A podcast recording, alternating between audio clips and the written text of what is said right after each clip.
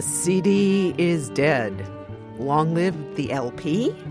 This is Conducting Business, WQXR's show about the classical music industry. I'm Naomi Lewin. Last year, CD sales fell nearly 15%, but sales of LPs moved in the opposite direction. According to Nielsen SoundScan, they were up 32% from the year before.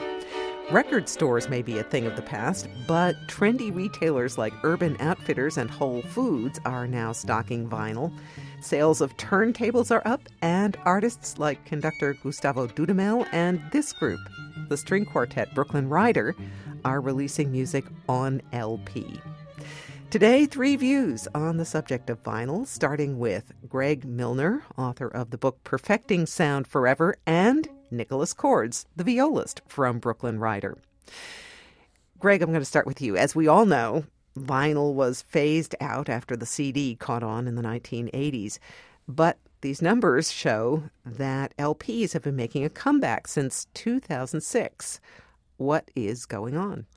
I think part of it is that the whole idea of actually holding a piece of music in your hand has become sort of a, a almost a quaint concept because you can carry so many songs around. You can carry thousands of songs around in your pocket. So if you are going to actually you know, have a, a material object, it may as well be something that's so far removed from the, the sort of digital formats that everyone was you know has used because what's the point in a way like why have a cd if you can have you know a, an mp3 i mean I, I, know there can be differences in sound quality that people notice but honestly if you're going to go the route of, of actually holding music in your hand you should go with a, you know with a, a vinyl LP, which is arguably sounds substantial. Better. Right? It's it's uh, yeah, it's, it's substantial. It's like something that you can actually hold.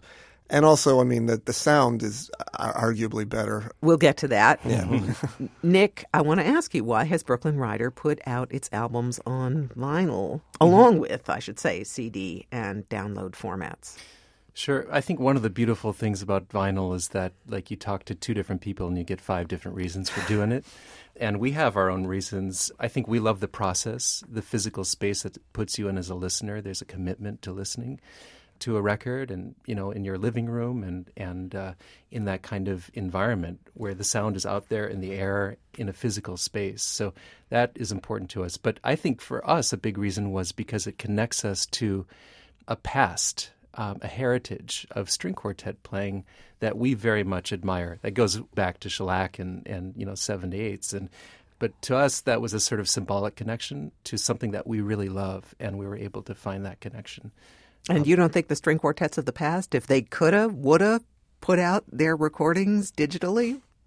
Sure, I think they, they would have, you know, for, for sure. But I think there's also something to be said about the way things were recorded that I think we admire, and I'm not saying that we follow this to a T, but I think things were done with far fewer takes. You know, uh, Schnabel, the great pianist, was sort of feared in the recording world because he was wanting to do more than the 20 or so edits uh, that were considered the industry standard at the time. Like he wanted to do more than that. But generally speaking, a lot of things were done in one take. You know, that was the aesthetic of making records at that point. And are you following that aesthetic when you're making your records? Very few people follow that aesthetic. I assume you're not recording acoustically, right? You're not going that far back. No. Yeah. Is any part of this a marketing gimmick? Well, I tell you what, I think, you know, a big thing of what we, I think our focus very much was with our fan base. We were able to do our record Seven Steps on vinyl because we had a really successful Kickstarter campaign and we were bowled over by the amount of people who got behind that. And we had enough money to produce vinyl. It actually costs so much more money to do that because, of course, to do it correctly, you have to create a master um, for vinyl on lacquer and, and to go through a bunch of different mastering processes. And it's, it's a pain and, it, and very costly. But we did it in order to have something to give back to our fan base. I can imagine it is very expensive, and vinyl is also not nearly as portable. It's big, it's heavy, it scratches, it warps. Yeah. Needles for your record player wear mm. out. So, really, is the sound better? well, the one thing I can say about the physicality of it, just to go there for one second, you said you would rather have that object. For an artist, you know, we travel with this stuff, so it's so heavy to take with us. You know, does it sound better? In a way that's in the eye of the listen, uh, the ear of the listener. It depends on how they're listening. I mean, most audiophiles, I think, say that in an apples to apples comparison, that a CD holds so much more information. You have to compress information in terms of dynamic range, yeah. and you know the way you reproduce bass is somewhat compromised, I think, from an audiophile point of view. But I think some of that filtering process is the very thing that people listen to on a record and say, ah, you know, listen to that smoothness or that warmth. And so I, I think it's really eh, up to the individual. Greg, you're the sound guy. What do you have to say to that? I think that it's interesting that you bring up warmth because one thing I discovered in researching the book is that I talked to actually I talked to people from uh, some classical music labels that were the first people to put out uh, stuff digitally, and they were saying that one thing they discovered is that you know if you take a piece of blank vinyl and you put a needle on it, you're going to hear yeah, that they, it's pink noise as they call it, and they realize that everything you hear, you know, on on a vinyl record, you're hearing through the veil of that that pink noise, and people like that in a way. It's distortion, but it, it makes things kind of warm. Whereas you know what what they people were telling me is like you know if you really stand in front of a violin, it's got bite to it, it's got kick, yeah. and it, but it, listen, you know, so the point be that I think one of the reasons why people like vinyl is that it actually it kind of imparts the sort of unreality to the sound. People think of it as being real, but it actually gives you this thing that maybe you don't hear in real life because in real life you're not hearing things through the sort of veil of, of hiss and noise.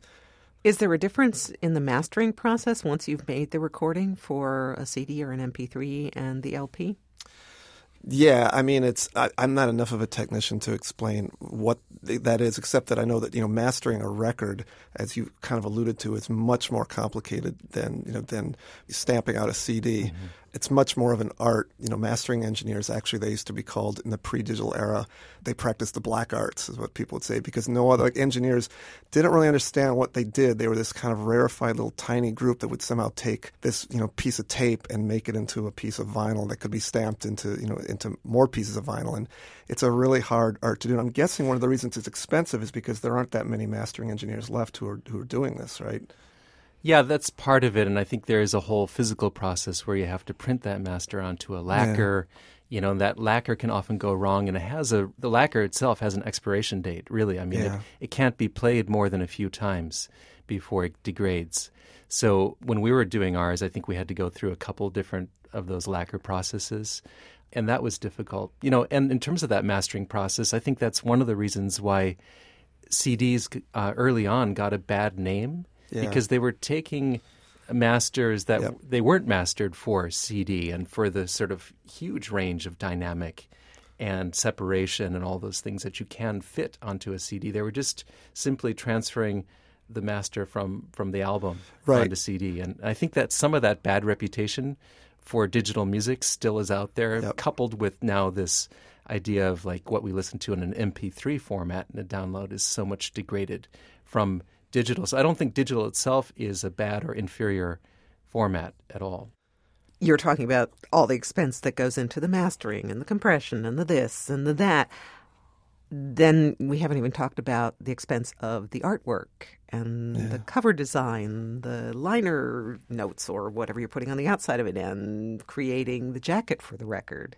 And uh, of course, that's actually one of the beautiful reasons to, to put out something on vinyl is because you have this increased um, format. And to us, yeah. as a quartet, I think you know the connection to the other other art forms is so important in what we do, and we have so many friends who are artists, and so we were able to transfer a lot of the basic design of the CD for Seven Steps into the album by just enlarging and changing you know design elements slightly, but they they very much appear as the same thing. And this is, but this is all stuff that people could find on the internet if they wanted. Yeah, they could. I mean, what you get on the internet, you know, often is the thumbnail, and it just is not a great format. And the idea of of liner notes, of course, too, kind of go by the wayside often on the internet, or people don't bother in their sort of iPod or iPhone world to to even read liner yeah. notes. Well, it's like you were saying. I mean, that uh, on that note, one nice thing about vinyl is that you are stuck there. I mean, you could get up from your couch and keep skipping around, but you're not. It's not since it's not as easy to you. You tend to experience things all at once, and the same way that you've got you know, this thing in front of you that you can read all. To, like you're just sort of forced into kind of treating your time with music differently and yeah. focusing more on the music. The you know one thing I a habit that I have when I listen to vinyl at home is that I keep the record on one side for sometimes days at a time, and I will keep repeating it. Yeah. Just I, I don't know if it's laziness or w- what it is. It probably is laziness. I'm you know I'm a violist after all. So, um, uh, sorry, uh, violists out there. Uh, uh, the music internalizes itself in yeah. in a really beautiful way. You know this idea of like wearing a record through. You know I think is a beautiful thing about it. You know it has a kind of no, well, limited you, duration. You, you mentioned that well, limited duration and that couch thing, and I have to say with all the hours and hours of music that you can load onto an MP3 player, if you have ever been in a romantic situation with a record going, you know that it can be very inconvenient, shall we say, when the music runs out after about 23 minutes and you have to go flip the record over. Mm. So there is the inconvenience factor. Why would you want something so limiting? well, you know, I don't actually listen myself to vinyl that often. To me, it's it is a special occasion, yeah. you know, in my life. I mean, my life is unusual too, in that I spend more than 200 days out of the year on the road. They don't outfit cars anymore with record players. Record they players. used to. they used to. You know, it was it was out there for a time. Yeah. Um, but it, again, like to me, that's the thing that I'm able to do when I come home and I finally have that night at home where I don't have to be on stage and I don't have to do anything. So to me, I welcome the inconvenience. It's more a special yeah, occasion. It's a glorious thing. thing. Yeah. I'd like to throw out a question now for listeners, which is Do you buy vinyl? And if you do, please tell us what you like about it. You can leave a comment on the Conducting Business page at WQXR.org. We're going to hear the other side of the vinyl comeback story now. And for that, let's bring in our third guest. Claire Suddath is a writer for Bloomberg Business Week. Claire, last October, you looked into the numbers for the vinyl revival and you found that there really is no such thing. I did. To be clear, there is a revival but it's only about 2% of total album sales. So when you talk about this revival, you have to talk about it in context of everything that everyone is listening to. CD sales are down. Actually, I think this year um, digital downloads were also down for the first time since 2003 um, when iTunes launched because streaming is now taking over. Um, and so vinyl is one of the only areas that's actually experiencing a rise, but it's so small that it, it's hardly going to save the music industry. Do you listen to vinyl? I do. Yes, I do. So you're a fan? I am. I'm a fan. Um, and it's interesting. I listen to different stuff on vinyl than I do on my iPod. I sort of like older music, um, so I tend to buy LPs of um, albums that came out several decades ago, whereas I'll be more likely to listen to more contemporary music digitally. So, why do you think this vinyl revival, so called, has been getting so much attention? I think it's something that people are really interested in. You know, you hear so much about the the rise of technology, and everyone is um, on social media and online and streaming music for free. Um, and here is something that is the exact opposite of, of that. Um, there are these uh, record stores that specialize in vinyl. There's one Rough Trade uh, just opened up in Williamsburg in Brooklyn, and you know you have this company called um, Quality Record Pressings in Kansas that opened in 2011 because there was such a demand. So it's like within this huge trend towards easier and easier to access music um, and artists making you know fewer and fewer dollars from it. Um, you have an area where there actually is something tangible and lucrative um, that is still happening, and people still value that. Nick, how are the Brooklyn Rider LPs selling compared to CDs and download sales? Sadly, I'm not sure our numbers bear out. You know what what the late uh, last year's report would be. I mean, for us again, like you know, what we've done a lot with this vinyl is offer to to people who did support us in the Kickstarter campaign and use it as a thing that we give you know, special people that we meet along the way on our tours on the road. And, you know, I do totally ag- agree with Claire about the general sense of the trend of music sales in a way. But as an artist, it's not a commercial venture, at least the way I see it. It really isn't. I think this is in terms of, first of all, what can we give people? You know, how can we create dimension in terms of what we do as a string quartet and what we put out there in the world. And I, I, I, think that is so important to us. You know, doing a vinyl issue is part of that, but also doing other special things that we offer people might be part of that, um, whether it's creating a music video or, you know, going into depth or writing something or whatever the case may be.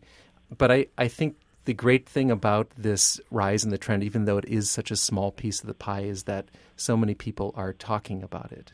Yeah. You know, and we're actually creating these kind of micro communities of like, hey, look what's happening in this pretty bleak environment, you know, but here is this really great thing and we're we're all we are connecting with the past and we are seeing this thing as a tradition and a cyclical yeah. thing and I think that actually is a positive thing. There was always something about vinyl that just sort of implied a kind of commitment to music that I mean, whether this is right or wrong that if you if you were into vinyl I mean because for one thing vinyl was never really completely phased out uh, at least in the in the pop music world in the 90s, you could still get it, not not for every artist. And what, in fact, what some artists would do is if they were on an independent label and then they made the jump to a major label, they'd put it in their contract where they could keep releasing vinyl on the independent label because the major labels didn't care. What you know, they thought it was probably silly to do it at all. But it was a way to kind of maintain this community. Like, look, we were still putting stuff out on, on vinyl. Yeah. Well, you mentioned community. I guess this is a question for everybody. Does the appeal of vinyl have something to do more with the social aspect of listening? That this is not something you are going to plug yourself into a pair of earbuds and listen to, but maybe something you're going to share with people? Um, I would say yes. I think that, you know, if you have people over to your house, obviously you can just put on Spotify and play what you want. But um, if you picture in your mind what you want to have um, as, as sort of a dinner party experience, if you think about you know serving people wine and then putting on an album, it has a different sort of atmospheric feel to it than if you just play something you know on your computer. Three out of four of the LPs sold last year were rock albums. There are a few classical artists, including Gustavo Dudamel, Paavo Jarvi, who have gone the vinyl route. But isn't this basically a very limited format for classical or limiting format for classical music because there's just so much you can squish onto one side? You're not going to get a Mahler symphony, or you're certainly not going to get Mahler's second even onto one LP. Well, you know, in the case of our recording, Seven Steps, I mean, we had to do a double vinyl. Yeah. You know, because on that record, we wrote a piece together collaboratively that is called Seven Steps. You know, it was like our sort of venture into the world of what a band does, you know, the collaborative composition thing, which, you know, hasn't really been done so much in the world of a string quartet. But we used little elements of Beethoven's Opus 131 string quartet in C sharp minor, which is also on the record and uh, a piece of, of a friend of ours, Chris Tignor, who wrote a piece for string quartet and electronics.